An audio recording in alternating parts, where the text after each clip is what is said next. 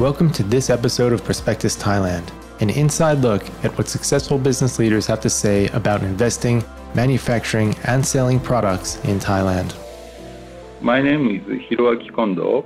I'm Managing Director of Mitsubishi Electric Asia Thailand.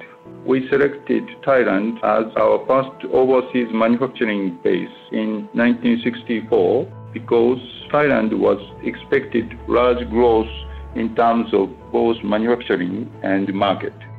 As a manufacturing base, Thailand has a good balance of human resources, infrastructure, and cost, and is considered to be a supply-based competitive product, not only for Thai market, but also the whole Asia and the entire world. Now, in our business strategy, Thailand has a very important position for us.